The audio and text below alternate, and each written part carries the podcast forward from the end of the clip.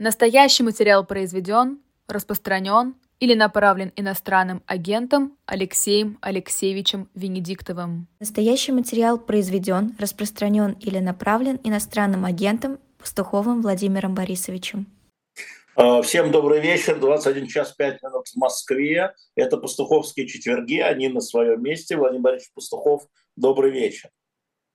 Добрый вечер, Алексей Алексеевич. Я думаю, никто не сомневается в том, что четверги останутся на своем месте бесконечно долго. Вот мы ли будем на своем месте? Это большой вопрос. Ну, это думаю... вы погодите, это еще неизвестно, да. кто продержится дольше, мы или четверги.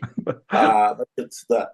Владимир Борисович, естественно, сегодня надо поговорить о Киссинджере. Ушел а, госсекретарь США при Никсоне и Форде, помощник президента по национальной безопасности, и Киссинджер с маленькой буквы. Собственно, у нас на shop.diletant.media стоит сейчас двухтомник Киссинджера, и все, что про него надо знать, когда он давал пресс-конференцию выпуска своих мемуаров, вот этих, которые мы сегодня продаем, а, он сказал, что я а, в этих своих мемуарах, которые называются «В Белом доме», очень подробно говорю о своих ошибках. И о первой своей ошибке я говорю на 685 странице моих воспоминаний. Вот это доктор Генри Киссинджер. На самом деле на shop.diletant.media заходите, смотрите. А, пока покупайте не так много. Владимир Борисович, что такое Киссинджер сейчас для, для наших зрителей? Я бы сказал так, не для нас даже с вами. Ну, я думаю, что, конечно, для большинства зрителей Киссинджера это такой дедушка, легенда. Я из всего, что было написано сегодня, просто валом покатились статьи. Э, по-моему, Антон Орехов вот лучше всех написал, и я могу только повторить след за ним, э, что в тот момент, когда я стал э, себя осознавать и как-то на что-то рефлексировать, Киссинджер уже был тем человеком, который мог описывать на 695 странице свою первую ошибку. А, то есть это действительно огромное счастье. Я должен сказать, что все, что я знаю о Киссинджере, я знаю, что буквально до последних э, лет и месяцев он оставался абсолютно в здравом уме и, в общем, довольно активной форме. И я должен сказать, что это такая благодать Божья, ну а для неверующих э, великая удача судьбы, что человек не просто дожил до какого-то возраста, но он дожил, сохраняя рефлексию, э, трезвый ум, энергию. Это, ну вот у меня было два таких человека, на которых я ориентировался. А, к сожалению, оба они ушли уже. Это был э, Ричард Пайпс, а, которого я считаю одним из лучших русских историков 20 а, века, несмотря на то, что он совсем не русский. И это Киссинджер. Я думаю, что Киссинджер, ну, по всей видимости, останется для нас человеком, который показал, как нужно решать э, проблемы двух за счет третьего. Двух за счет третьего?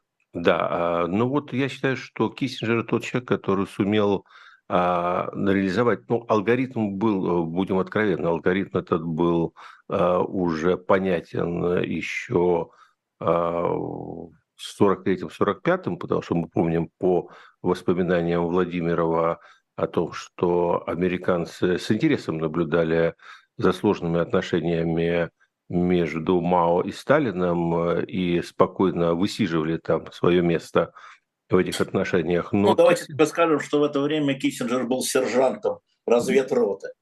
Да, и, и, видимо, вот это качество разведчика в нем, э, я думаю, было доминирующим, прошло через всю жизнь. Но он, это, он этот пассианс разложил.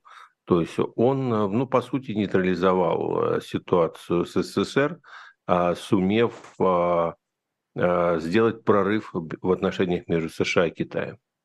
И э, я думаю, что это, это такая хорошая наука, и сейчас у всех же на устах один вопрос, а можно ли повторить? И будет ну, да. повторено, да. Поэтому это первое. Ну и второе уже то, что мы это совсем, как говорится, актуально. Это то, что благодаря фильму «Голда» а, мы теперь все уже увидели и в озвучке, и в хорошем исполнении. Это его роль а, в разрешении ближневосточных кризисов. То есть и это тоже актуально. То есть, к сожалению, он ушел в тот момент, когда больше всего хотелось расспросить его о его ошибках на 723, 844 и 1000 странице. Ну, смотрите, я думаю, что о Киссинджере еще мы будем говорить, я имею в виду и на живом гвозде, и есть свои, знаете, у него была фраза, я очень любил его фразу, я ее довольно часто упоминал. Он говорил, и у параноиков тоже есть враги на самом деле. Вот. Это вот был весь э, Генри Киссинджер. Но если говорить о его позиции во время э, вот, э, российско-украинских событий всех с 14 по 23 теперь год, вы наблюдали, вам была интересна его позиция? Да, мне на его позиция была интересна, и, ну, она была не лишена здравого смысла, хотя она вызывала очень эмоциональные реакции с разных сторон. А проблема в том, что он пытался разрешить э, конфликт, который носил и продолжает носить в основном иррациональный характер при помощи рациональных идей и средств. И дело не в том, что он предлагал что-то а, несусветное, а в том, что рациональным плохо лечится иррациональное. А рациональным, взвешенным, трезвым подходом а, плохо лечится эмоция, психоз, ненависть, любовь. Понимаете, это разные такие вещи. Мне это очень напоминало а, какое-то воспоминание из моей а, юридической молодости, когда мне пришлось работать с разными документами фармацевтических компаний, и однажды мне пришлось Э, участвовать в одобрении как бы, маркетинговой программы по ну, некому лекарству, которое предотвращает э, переломы, сложные переломы шейки бедра там, в возрасте пожилом. Mm-hmm. Такая актуальная тема. И я наложил вето на документ, который был калькой перевода с английского, потому что, собственно, надо было убедить людей принимать препарат, ну, чтобы не сломать себе шейку бедра. В общем, вещь такая очевидная. И там было написано приблизительно такое. Вы знаете, если вы сломаете шейку бедра, а, ваши расходы будут на инвалидную коляску, на сиделку, на то-то, то-то. В общей сумме столько-то. А если вы будете принимать нашу таблетку, риск э, уменьшится, и ваши расходы, соответственно, уменьшатся на все это настолько. Ты сказал, что... Рационально. Да, не русский подход. Вот не русский подход. Поэтому, к сожалению, а, в общем, а, когда Киссинджер предлагал Украине определенные решения, он, в общем, действовал вот по этой инструкции рекламной. Он, в общем, просчитывал для украинцев, сколько пойдет в случае, если нужна будет коляска, и сколько уйдет на таблетки. А я боюсь, что так не работает.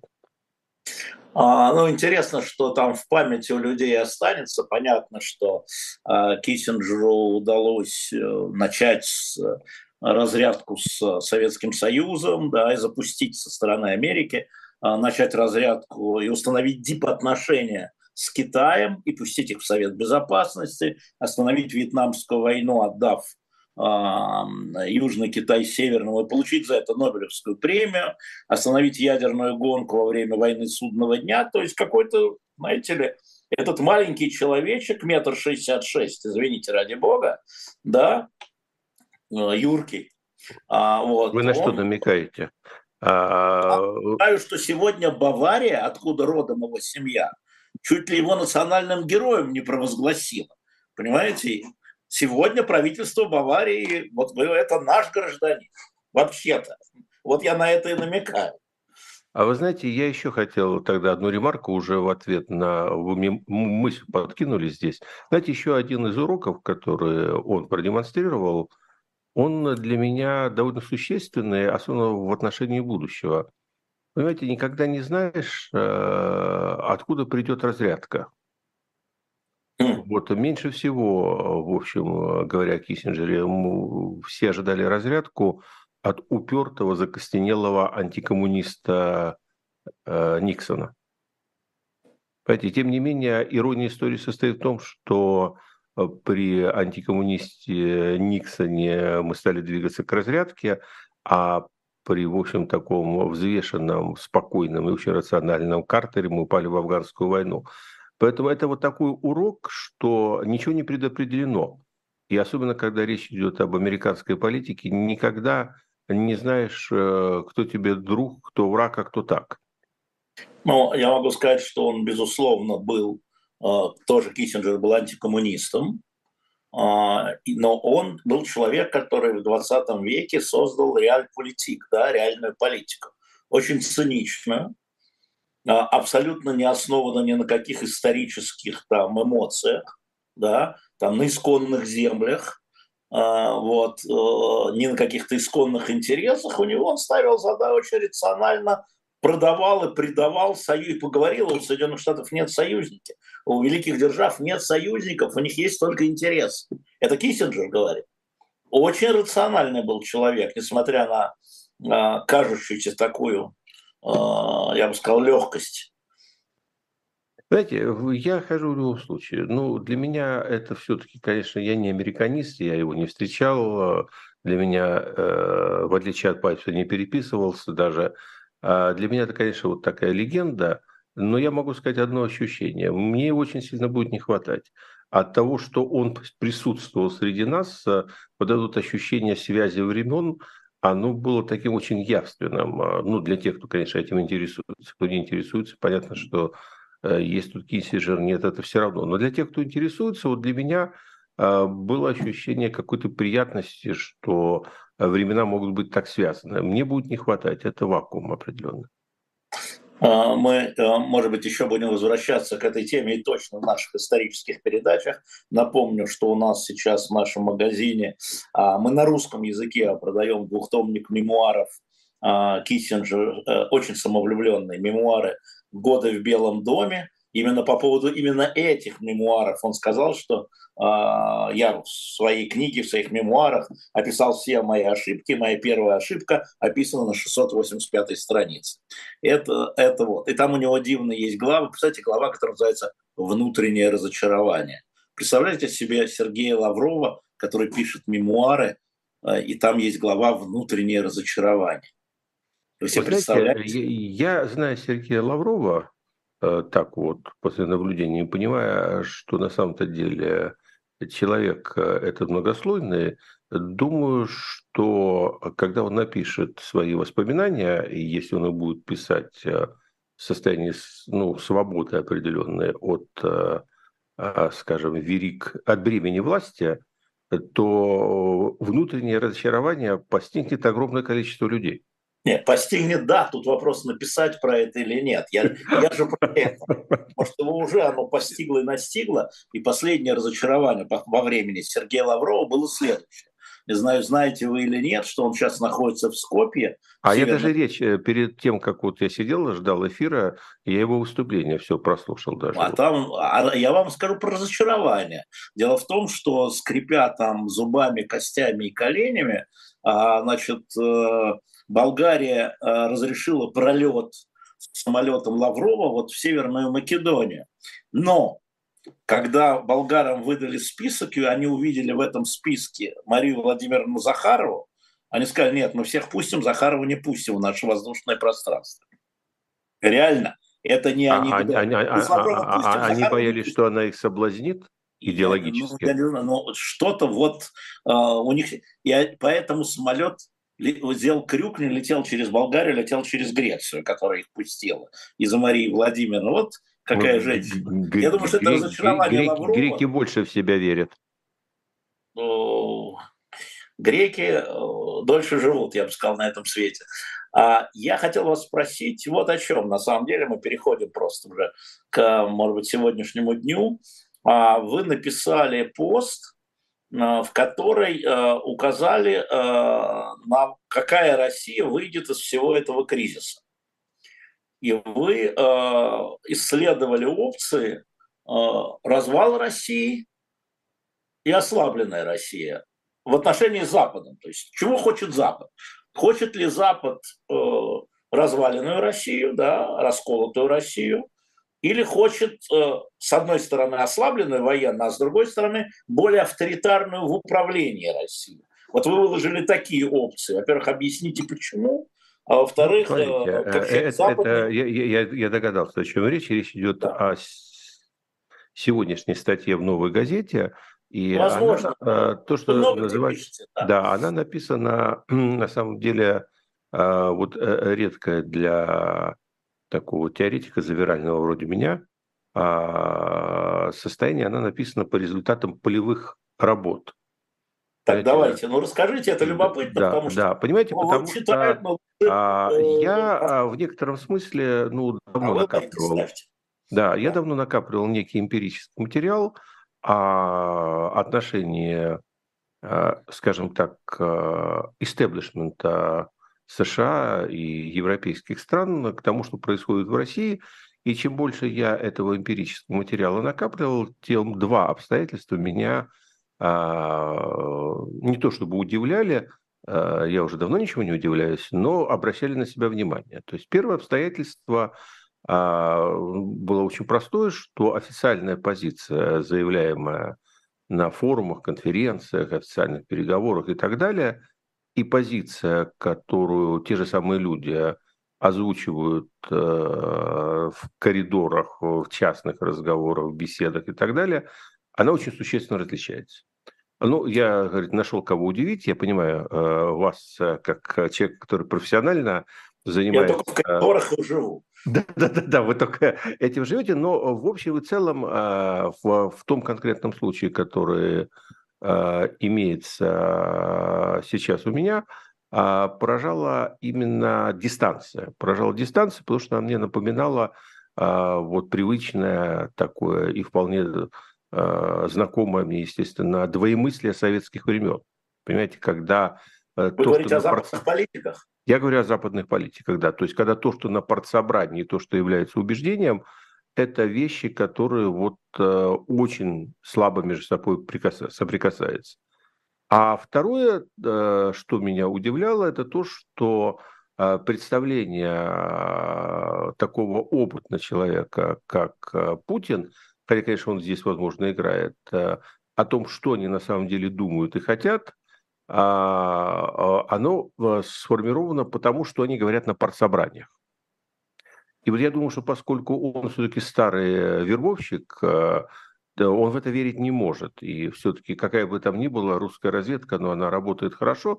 То есть я думаю, что он на самом деле все то, что он нам озвучивает и говорит, особенно в рамках своего предвыборного чеса, который он сейчас начал в лучших традициях какого-нибудь э, Виагры по стране, а, это все-таки такая сознательная лапша на потребителя, потому что а, вот то, что составляет сейчас внутренний консенсус западного истеблишмента, скажем, среднего звена, оно сводится к тому, что вот главное, чего ни при каких обстоятельствах нельзя допускать, это как раз развал России.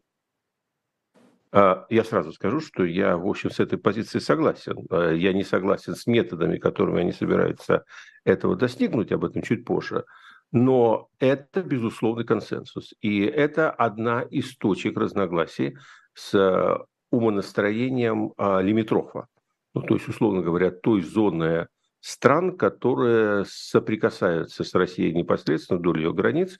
И ну, как... Восточная Европа. Да, то есть Восточная Европа. Ну, не вся Восточная Европа, то есть именно вот а, а, те, кто а, живут, как я часто писал, а, прямо на опушке леса. То есть это, естественно, Украина, это, естественно, страны Балтии и это Польша. А, вот а здесь, конечно, ожидания совершенно другие. И здесь э, а, колоссально возникает ну, точка недопонимания. Потому что с точки зрения этих стран им бы хотелось, э, чтобы э, вот это исчезло. Чтобы Россия развиделась. Mm-hmm. Это утопия, это утопия.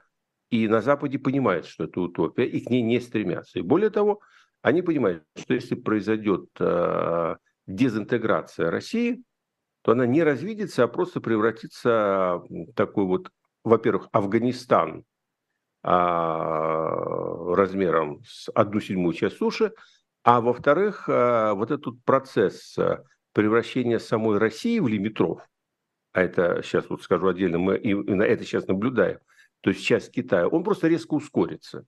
То есть и так понятно, что а, вот этот вот дрейф России в сторону зонное влияние Китая, он происходит, но он может там происходить 20 лет, а может там случиться за считанные годы. Поэтому они этого боятся. Теперь дальше. Они этого боятся, В этом смысле, э, то есть абсолютно а, пропаганда Кремля не попадает здесь в точку, потому что это их самый страшный сон.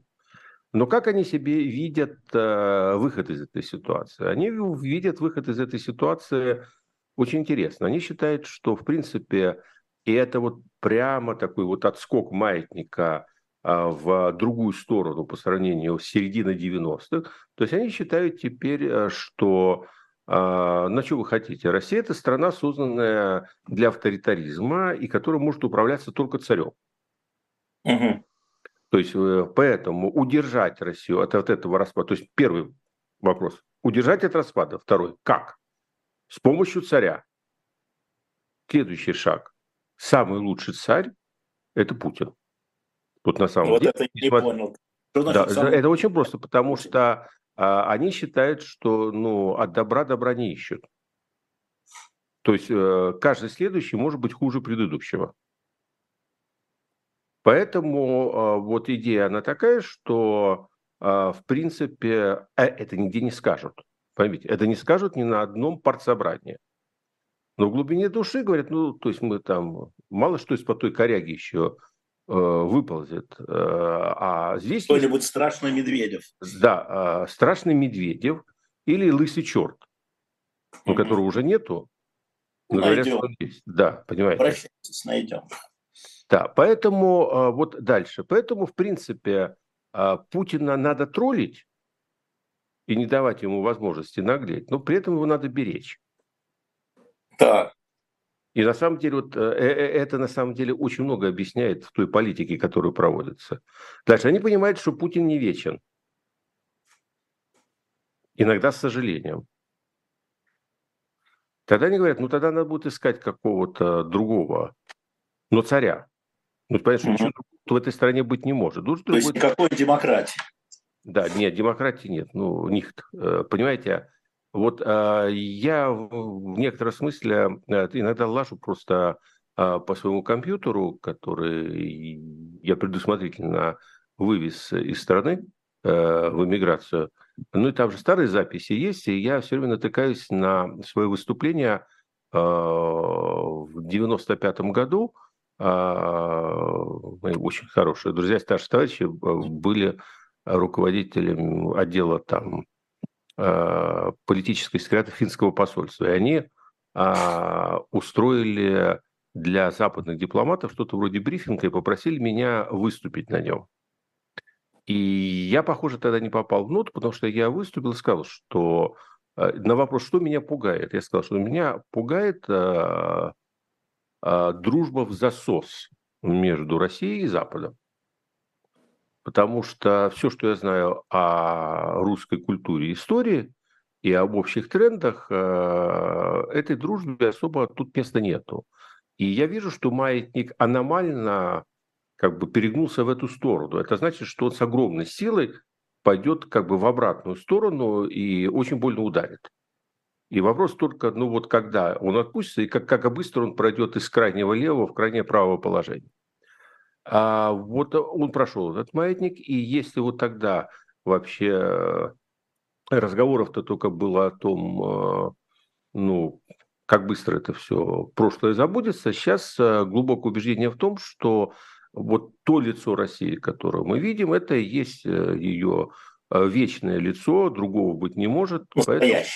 Настоящее. Вот оно, вот оно сейчас настоящее.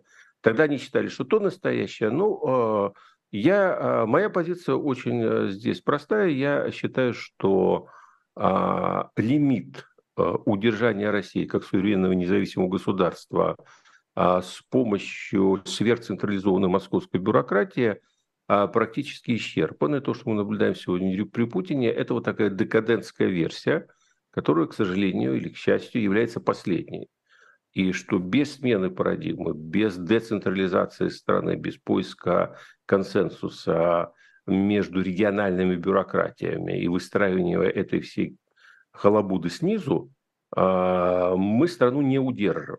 Поэтому но все-таки, но все-таки, Владимир, все-таки им Навальный лучше, чем Путин. А в присутствии им... Путина нет. Поверьте. Не После Путина, да. А. А, вот, а, понимаете, это же вечно шекспировская, гамлетовская проблема. То есть, а что там будет? То есть, никто не ставит... Вот вы сформулировали очень правильно начальный вопрос. А, ослабление и уничтожение. Никто не ставит целью уничтожения России. Вот с моей точки зрения, а, ну, в той части истеблишмента, которая ну, занимается военно-стратегическим планированием, там, mm-hmm. в общем, достаточно четкое было понимание, что а, происходит стравливание, скажем, военной мощи России сегодня. Это реально а стравливание, так вот аккуратно, понимаете, задувает там а, слишком большое атмосферное давление внутри баллона, и вот начинает а, потихоньку приоткрывать так, и оно сходит, потому что... А сейчас скажут, что вы этот самый кремлевский пропагант, потому что, собственно, Путин это и говорит. Они хотят нас ослабить, Запад выставил Украину вперед, да, а мы э, есть, есть, да, да, но есть нюансы. Но есть, есть нюансы. нюансы. Нюанс состоит в том, что не Запад начал эту войну. Вот вся попытка пропаганды Кремлевской, она... Владимир Владимирович, заманили, обманули. Он же говорит, а меня обманули, нас всех не обман... Не обманывайся не обманывайся. Обманываться Понимаете, Проблема в следующем, что сейчас они хотят, на самом деле, а, вот а, методы и принципы, которым они брали какое-нибудь а, морское пароходство там в Питере или там угу. какой-нибудь завод в Киришах, они пытаются перенести на международную политику. А метод этот простой. Бей первым. Это Путина главное. То есть бей первым. Но они ударили первыми. Ну, промахнулись. Ну, промахнулись. А теперь, э, говорят, ну, нас заманили, да, не... Ну да, вы ударили, вы влезли в войну, не рассчитав силы. А, они выйдут, они выкрутятся. Ценой чего? Ценой русской истории. А, вот Россия как Но ценой Украины. Незав... М-м? Но ценой Украины. Это не имеет уже никакого значения. Для кого? А, для а, России а, даже гипотетическая победа в Украине не отменяет ее катастрофического геополитического проигрыша в результате этой войны. Вот в чем проблема. Угу. Так любая конкретная достигнутая Путиным цель, знаете, вот как-то э, война не воробей, вылетишь не, не поймаешь. Понимаете, все, вот любая достигнута в Украине цель. Я сейчас не говорю, что она будет достигнута. Может быть, достигнута будет прямо противоположная. Но, условно говоря, а, застолбили за собой а, Авдеевку. Вот кусок Авдеевку и там кусок земли и э, заставили принять какой-нибудь там. Э, даже я, я, я, честно, я еще раз говорю, я не представляю, честно говоря, вот эту процедуру подписания между Россией и Украиной какого-то документа, ну, допустим, допустим. Ну и что? Что это меняет? Что это меняет э, в отношении России, которая надорвала уже свои силы? Что это меняет в отношении России, которая искорежила структуру своей экономики? Э, что это меняет в отношении того, что Россия запустила механизм вот этой вот оборонки, этого дракона, который сжирает на самом деле все силы? Это же все перекос. Мы же вернулись абсолютно в советское... Вспомните самое страшное слово Горбачева – вот на чем Горбачев сломался? Понимаете, сейчас все это забыли. Горбачев сломался на простом слове, называлось конверсия.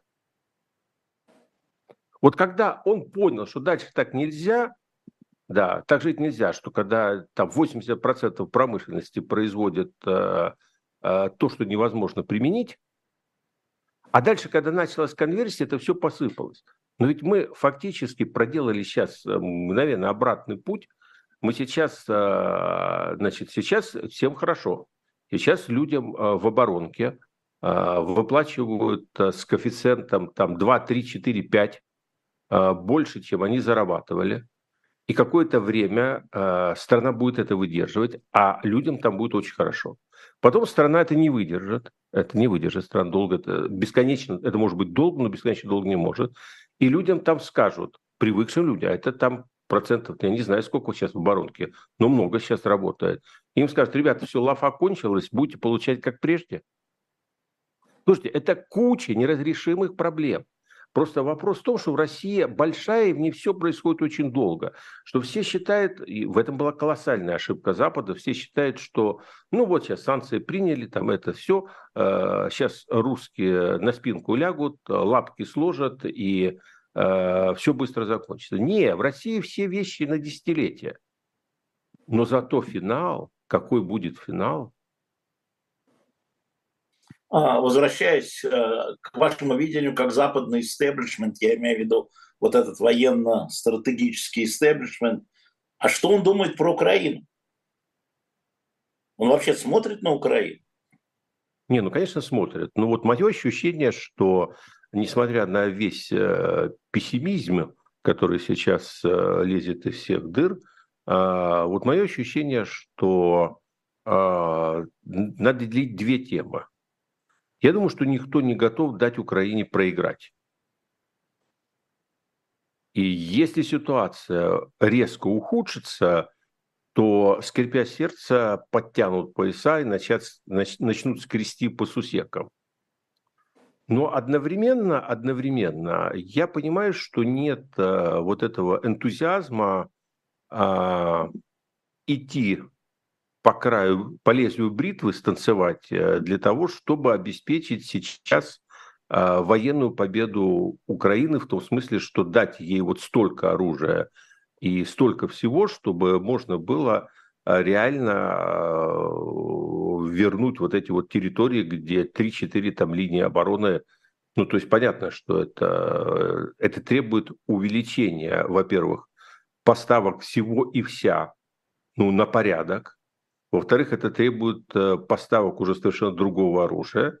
А в-третьих, э, во многих случаях за оружием должны следовать э, технические специалисты, которые его тогда будут обслуживать, потому что ну, это все утопия, что можно быстро всех обучить, к этому мало кто готов. И дальше выясняется, что э, ты ставишь Кремль в этом случае э, ну, в патовую ситуацию, и поскольку ты реально не можешь просчитать, насколько они там все сумасшедшие, то у тебя возникает э, риск ядерного конфликта э, ну, уже вот прямо непосредственно перед глазами. То есть вот э, это делать, это делать, похоже, сейчас мало кто готов, и вот раздражение идет именно в связи с тем, что тут возник когнитивный диссонанс между Э, условно говоря, Зеленским и Западом. То есть, когда он говорит, дайте нам столько оружия, сколько надо, он имеет в виду вот такую чисто военную победу, они готовы давать ровно столько, чтобы Украина а, сохранила свою независимость и суверенитет. Так почему? Вот я не могу понять, чем тогда, а почему не дать Украине столько, чтобы она вышла там ну, там а, целый Черному морю, к границе 90 Причина первая – Э, никто не, хочет, э, никто не хочет умереть. Знаете, такая простая причина. Никто не хочет умереть. Речь да. идет, э, все время мы как-то выбрасываем из головы, что одной из сторон конфликта является страна там, с 5-6 тысячами ядерных боеголовок. И если кто-то, ну, я понимаю, что есть люди, которые говорят, как- как-то, есть же люди со всех сторон, которые говорят, зачем нам нужен мир, если в нем нет России. Но точно так же есть люди, которые говорят, зачем нам нужен мир, если в нем нет Украины понимаете? А, но не все разделяют эту позицию. Многим нравится жить в мире без России и Украины вместе взятых. Вот, скажем так. И люди не хотят этим миром рисковать. То есть самое первое, то все время взвешивают на часах, вот где та степень давления, а, которая поддавливает, но при этом не при, приводит к цепной ядерной реакции в прямом и политическом смыслах этого слова. То есть это первая такая причина, она очевидна. Если бы этой причины не было, то все можно было решить э, не э, отрезая кошки хвост по частям. Потому что все стало понятно, извините, уже в апреле на первом Рамштайне. Потому что решение было одно. Если кто-то хочет победы Украины военной в этой войне, он должен был закрывать небо Украины. Вот никакой ну, победы в современной войне без закрытого неба нету. Но это было невозможно, потому что кто бы сбивал российские самолеты? Американские летчики. Бельгийские вот, летчики? Но и сейчас это невозможно реальности, потому что э, технологически э, э, это э, требует э, все равно вовлечения. Плюс Россия будет рассматривать, даже если это будут американские самолеты, в них будут сидеть украинские летчики, то когда дело дойдет до таких вещей, э, непредсказуема эта реакция. Непредсказуема. Люди не То есть ответ простой. Никто не хочет рисковать а, ситуацией, при которой война э, из войны России с Украиной превращается в войну России с НАТО по-настоящему. Да, все говорят, э, безусловно, Россия в этой войне проиграет. Но особенно, если она будет вестись э, конвенциальными средствами. Да, безусловно, россияне не психи, чтобы это начать. Но понимаете, опять, вот этот гамлетовская проблема, а кто знает наверняка? А кто знает наверняка? Поэтому вот эта главная причина, она настолько простая и очевидна, но мы все время, мы ее заболтали. Понимаете, она была очевидна э, с первого дня, но как-то вот уже все привыкли. Вторая причина, вторая причина связана с тем, что э, в реальности э, такого количества оружия готового все-таки, ну, с моей точки зрения, в полных объемах нет. Может быть, есть в США, точно нет в Европе. То есть склады? Да. То есть э, то, что было на поверхности, то, что можно было отдать на тебе, Боже, что мне не гоже, это все отдано уже. Дальше надо либо делать дыры в своей собственной обороне, что мало кому хочется, а, либо а, перетрясывать свою экономику, переводить ее на военные рельсы. Ну да, нет. Этого да. никому не хочется, понимаете? Избиратели не дадут. Избир... Это все-таки демократический избиратели, ну как бы да, это надо объяснять тогда, то есть им тогда надо объяснять, то есть тогда нужно э, доказывать, что речь идет об экзистенциальной угрозе Голландии, Бельгии, Франции, Германии. Понимаете? А это для очень многих там не очевидно. Это для очень многих там не очевидно. А плюс, плюс вот то, что вскрылось сейчас в связи с Ближним Востоком. То есть вдруг выясняется, что в Европе есть кого не любить. Вот я этого не осознавал, например, полтора-два да. года назад. Я только на вот этом ближневосточном конфликте понял э, масштаб явления.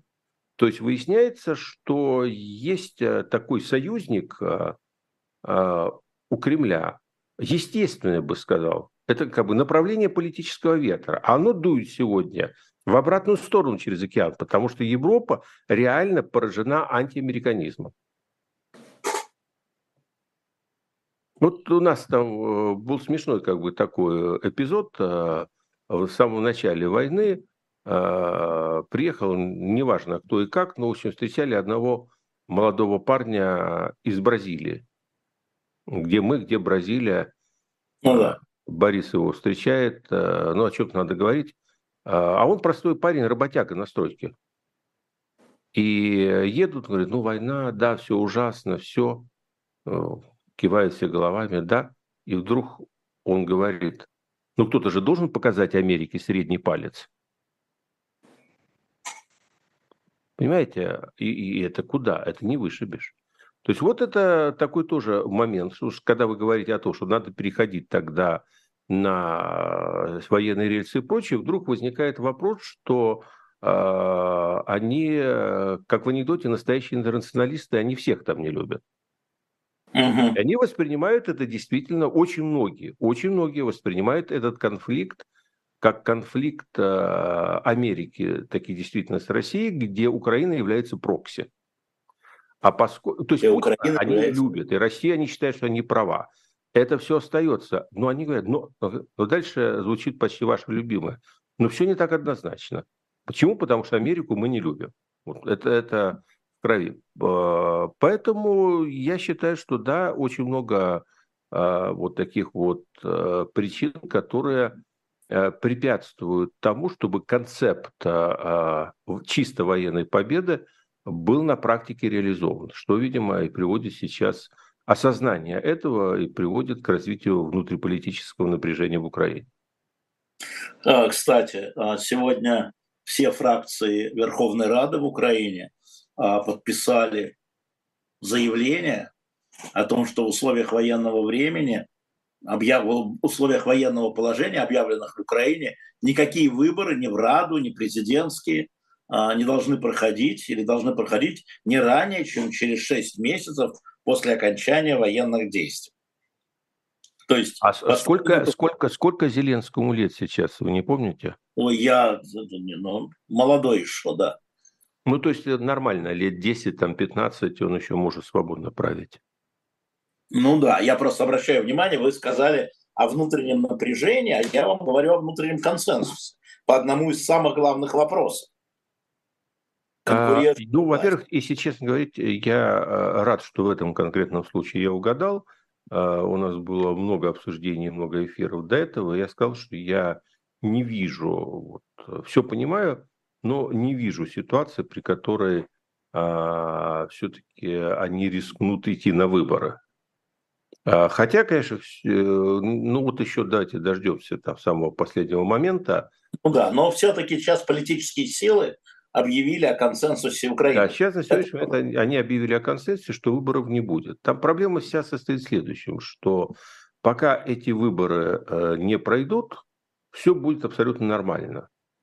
Но когда они пройдут, э, с учетом специфики политической культуры Украины, э, там то с одной, то с другой, то с третьей позиции будет звучать известный литературный сакраментальный вопрос после этого. А ты кто такой? Вот понимаете, это проблема. Понимаете, это проблема. Эта проблема мучает на самом деле того же Путина, которого совершенно а, не хочется через это вот а, в его-то возрасте, а, он же не Ельцин какой-то, чтобы там танцевать, а ему вообще это как бы не к лицу, а, а приходится, и он, и он танцует реально. Вот, вот то, что я вижу последнюю неделю, танцует. Да, лицом Ничего. танцует. Ничего, мы, мы не пожалеем. Сам да. выбрал такую роль. Да, да, но вот у него тоже, но он понимает, что это вопрос же не того, что он не останется у власти, да, его там попробуй сковырни, а для него важен вот этот момент э, легитимизации. Он же прямым текстом Панфилов сказал, что выборы, что такое выборы? Это же не о смене власти, это о продлении легитимности. Вот это вопрос. Понимаете? Но это же э, для всех так знаете, продление легитимности, ну вот пройдет голосование, наберет он энное число голосов, значит, э, в народе он президент, э, в большинстве стран он президент России, глобальный юг точно признает, Китай признает, Индия признает, Бразилия признает, ЮАР признает, а в западные страны он и так не ездит, что называется. Да? Ну и какая новая легитимность? Тут со старой бы разобраться. Алексей Алексеевич, э, понимаете, о чем Вы, вы, вы абсолютно правы, но подлые же людишки. Ой, подлые. Подлые. Ой, понимаете, подлые. А, а, они тебе сегодня признают, так. но это до первой ошибки, до первой банановой кожуры. А как только поплывешь на первой банановой кожуре, так только они тебе все и припомнят. Понимаете? Это же легитимность важна не в тот момент, когда ты твердо стоишь на ногах, на, на почве твердой. Тогда как, как, тут и вопросов не возникает. Вопрос о легитимности начинает возникать тогда, когда ты заскользил по банановой кожуре. Так уж, а слава богу, два года по банановой кожуре, вот тогда от этих людей черти что можно ожидать. Не, подождите, два года скользи. Наша банановая кожура 22 э, февраля 22 года. 24, извините, февраля. Уже скользим. И ничего, да, но, но, вы сами но, рассказываете. Но не в электоральном смысле слова, понимаете? А теперь будем скользить ну, еще и в электоральном. В электоральном. Ну, подождем еще сколько там, три месяца. Вот 14 а, прямая линия, думаю, там где-то объявят, 17 съезд Единой России. А, да. Вален, а, Валентину Терешкову позвали, не в курсе? А то. Ну, а то. Но вы знаете, у нас-то таких э, дам очень много. Но не все из космоса. Ну, не все из космоса, но если надо, будут все почувствовать себя в космосе. В этом смысле. Ну, ладно, а тогда другая Валентина объявит, чтобы была какая-то косвенная связь. А, в этой связи я думаю, что вы э, слегка наблюдаете за дискуссиями внутри э, ну, назовем это политической оппозицией, не будем играть словами, по поводу тактики на э, этой кампании, да? не только на голосовании, не только на, не только на 15, 17, 15, 16, 17, но и вот начиная с 13 декабря, когда Совет Федерации объявит дату и начнется кампания. А что вы думаете про дискуссии внутри оппозиции и а, как вы думаете, а, чем сердце успокоится? Ну, давайте разделим три э, аспекта. Первое, чего я думаю сам для себя, это не очень интересно. Но вы для себя уже говорили. Да, что происходит внутри оппозиции, что как бы на самом деле. То есть да. первое, э, но они не первые. То есть они не первые. Потому что вот все, что я помню а самым яростным, что вызывало дискуссии в среде большевистско-меньшевистской оппозиции в 905-м, там, 912 годах, когда активно там Дума формировалась, шли эти выборы, это в первую, вторую, третью, там, Булыгинская, не Булыгинская Дума. Ну, вот все то же самое. То есть участвовать, не участвовать, участвовать, не участвовать. Вроде... Ликвидаторы, отзависты. Ликвидаторы и отзависты. Помните, да, вот, слушайте, приятно иметь дело с человеком, который... Э, ты учился по этим учебникам, он учил по ним. Вот да, сразу, да, э, сразу все. Понимаете, а, это же такая вот проблема, скажем, а, за ней скрывается очень много. То есть первый вопрос – это стратегический вопрос.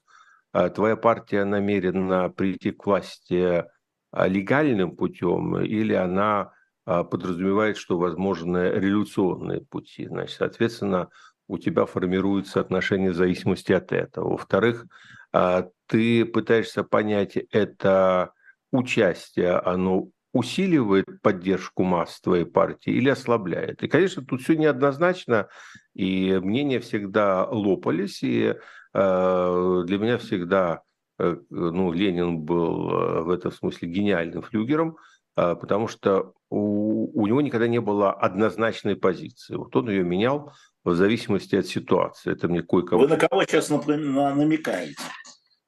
Ну... На кого сейчас современного вы намекаете? Вот это, ну, это вот. как бы на, на, на того, кто больше всего похож на большевиков. А, но э, по-разному. Короче, позиция у Ленина была такая. Ребята, а если мы можем продвинуться со своей агитацией за счет э, этой бодяги, то э, надо ее использовать.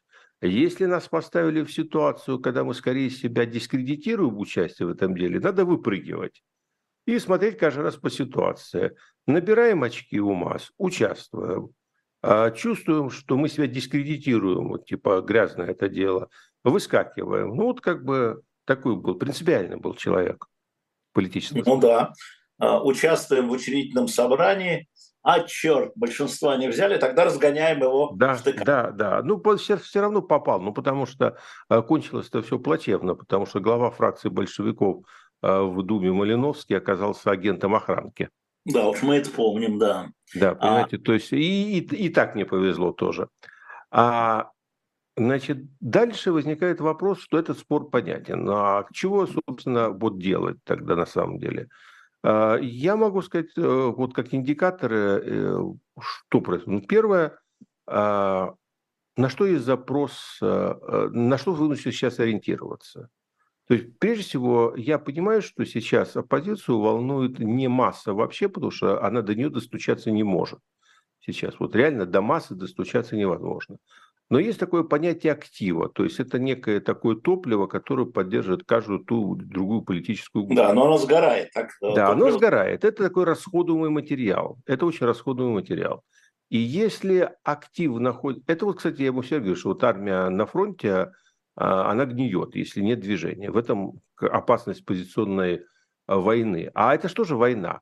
И здесь, когда очень долго такая вот позиционная война, когда надо терпеть и ждать, ждать и терпеть, терпеть и ждать, а актив сгорает. Актив сгорает, то есть а, они, у них начинается фрустрация, у них начинается депрессия, они уходят э, в себя, уходят в свои там, какие-то дела, вообще покидают это поле. Все, соответственно, у нас остаются одни генералы, знаете, говорят, свернутые дивизии, как было в СССР. Да, да, свернутые дивизии. Да, то есть у нас все вот сейчас политические силы это такие свернутые дивизии, потому что, ну вот типа держится, что вот когда-то э, вот наступит вот это великое время X, начнется мобилизация, и всех призовут, а в результате эти дивизии все разлагаются и гниют. И вот э, вопрос ключевой, э, не что одобрят массы в данном случае, а что одобрит актив. Теперь так. понятно для меня одно, что актив сегодня нацелен на действие скорее, чем на бездействие. То есть, вот, условно говоря, почему я не занимаюсь политической деятельностью? Потому что вот моя личная позиция, где я, естественно, в этом участвовать не буду, она абсолютно неприемлема для актива. Потому что он нацелен на какую-то вот реализацию. Соответственно, первое, чем, какие бы дискуссии сейчас не велись, а, как бы ставлю два против одного, что решение будет принято в сторону какой-то формы участия, потому что это соответствует э, умонастроениям вот того актива, ради которого все э, Но это Участие идет. может быть не обязательно в голосовании. Да, вот дальше следующий вопрос. А вот дальше очень интересный там... вопрос. А понимаете, а, у нас есть как бы две формы, либо участвовать как-то более полноценно, либо, то есть флешмоб. То есть вообще, в принципе, флешмоб можно проводить по любому поводу. И да. для чего тут выборы? И вот здесь э, я должен сказать, что, конечно, моя подготовка как юриста немного помогает. Я задал себе вопрос, а чем вот эта электоральная ситуация, она отличается от всех других ситуаций? Ну, мало ли поводов хороших и разных там. Жены там мобилизованы. Ну, давайте, да, подтягивайтесь. Да, да. Тоже ж повод. И вот я понял а, эту хитрость, и действительно это уникальная ситуация. Понимаете, а, сегодня мы пришли к положению, когда в стране а запрещена любая политическая активность. Вот любая. То есть, в принципе, любая политическая активность, ну, кроме той, которую власть сама через свои да. прокси продвигает, она запрещена. Ну, вот теперь после решения по ЛГБТ, да. как уже просто активность запрещена, можно сказать, не только политическая, а, э, так же, как и пассивность. А, поэтому а, в данном случае а, и вдруг прокол такой, понимаете? Вдруг прокол. Вот оказывается, есть одно действие, когда власть не только не может запретить активность, но вынуждена вытаскивать этих людишек из своих нор и звать их прийти на этот участок. Вот это надо понять специфику момента. То есть специфика момента, она не в выборах, не... она в том, что есть точка уязвимости, при которой власть не может этим людям запретить а прийти в один день в одну точку и совершить какое-то действие. Да. вопрос состоит в том, как это действие лучшим образом обыграть. Понимаете? То есть самое первое, это ну, кто-то рано или поздно придумает технологию, при которой люди, которым вдруг в кое веки разрешили выйти из дома, в фигуральном смысле слова, с политическими целями. Да-да, понятно, политически. Они придут в эту точку и обозначат себя как единую силу. Вот тот, кто придумает эту технологию, получит Нобелевку по политике. Ну, э, доверили бы нам, мы бы с вами что-нибудь учудили, конечно. Но кто же нас послушает? Мы же политически пассивны. Абсолютно. Да. А, а, завершая сегодняшние пастуховские четверги, я хотел бы напомнить, э, тут спрашивать, я смотрю за чатом, э, отношение э, ваше, мое к решению сегодня судьи Верховного суда Олега Нефедова, потому что решение Верховного суда было принято одним судьей, чтобы вы понимали, там есть еще возможность апелляции, по ЛГБТ, тут же про аборт. Ребят, на прошлой программе Владимир Борисович, вернитесь туда, кто не видел, очень подробно объяснял, почему власть а, и кому обращена вот эти мракобесные а, штучки. Я могу... Я могу вот 30 секунд. Да, 30, 30 секунд. секундами. Неправовое, параноидальное, политически ошибочное. Я уложился? Вот. Еще как. Спасибо большое. Хотел бы напомнить, что завтра у нас, завтра у нас а, премьера. Мы все-таки развиваемся в 16 часов у нас э, программа «Настоящий полковник» Александра Минкина э, будет посвящена современности Бориса Годунова, имеется в виду э, трагедии Пушкина. Я думаю, что вы все знаете Александра Я вздрогнул, я вздрогнул. Конечно, не-не-не. Вот э, Саша очень чувствует вот это, и он вел передачу с таким названием у Сергея Доренко в свое время. И вот сейчас мы договорились, что с тем же названием, настоящий полковник Александр Минкин, завтра в 16 подписывайтесь на канал, иначе пропустите все новости, э, запишите себе в 16 часов завтра. Это раз. А второе, ну, я, естественно, завтра буду у вас здесь тоже рано, рано утречком с 11 до 12 э, в программе «Утренний разворот», который ведет Максим Курников и Ира Баблоян. Сразу хочу напомнить, у Иры Баблоян завтра день рождения. Так что завтра завалите, пожалуйста, те, кто приходит на утро, Иру там сердечками, цветочками. Э, ей нужна ваша поддержка. Значит, теперь на shop.diletantmedia мы по-прежнему, если там осталось еще, а, продвигаем. Сегодня ушел Генри Киссинджер, его мемуары «Годы в Белом доме». Я очень хотел бы почитать нынешних а, всяких «Мои годы в Кремле». Там Суркова, Лаврова, ну, Патрушев, наверное. За что же вы так людей-то не любите, Алексей Алексеевич? А, это я знаю, кто слушает. Я же, я же знаю, кто помимо вот этих, сколько вас там, 17 тысяч слушает, 18 тысяч, да, я знаю, передаду, значит, ой, донесут, это называется. Вот. И, значит, э, еще на shop.diletantmedia мы выставили две книги, вы просили Эдварда Родзинского, как раз вот про ту эпоху, про Распутина и про Николая. Вот э, Эдвард Станиславович, он э, человек очень такой яркий, поэтому заходим на shop.diletantmedia, быстро покупаем, но не говорите Быкову, потому что нельзя хвалить писателя другому писателю, а Быков будет здесь через 4 минуты. Владимир Борисович Пастухов до следующего четверга. Счастливо. Спасибо. Спасибо. И мы, и мы вернемся. Есть у нас еще, у меня остались вопросы, связанные вот все-таки с апрелем, маем, с, с мартом, а, апрелем 22 а, года начали говорить главы тех делегаций, которые подписали совместный протокол. Начал говорить Давид Арахамя, глава э, украинской делегации, начал говорить Владимир Мединский, глава российской делегации. Люди, которые поставили подпись под неким таинственным документом, который ни они, ни их президенты упорно нам не показывают.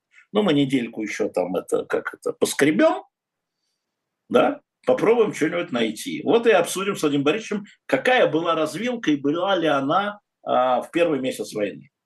Всем до свидания и спасибо.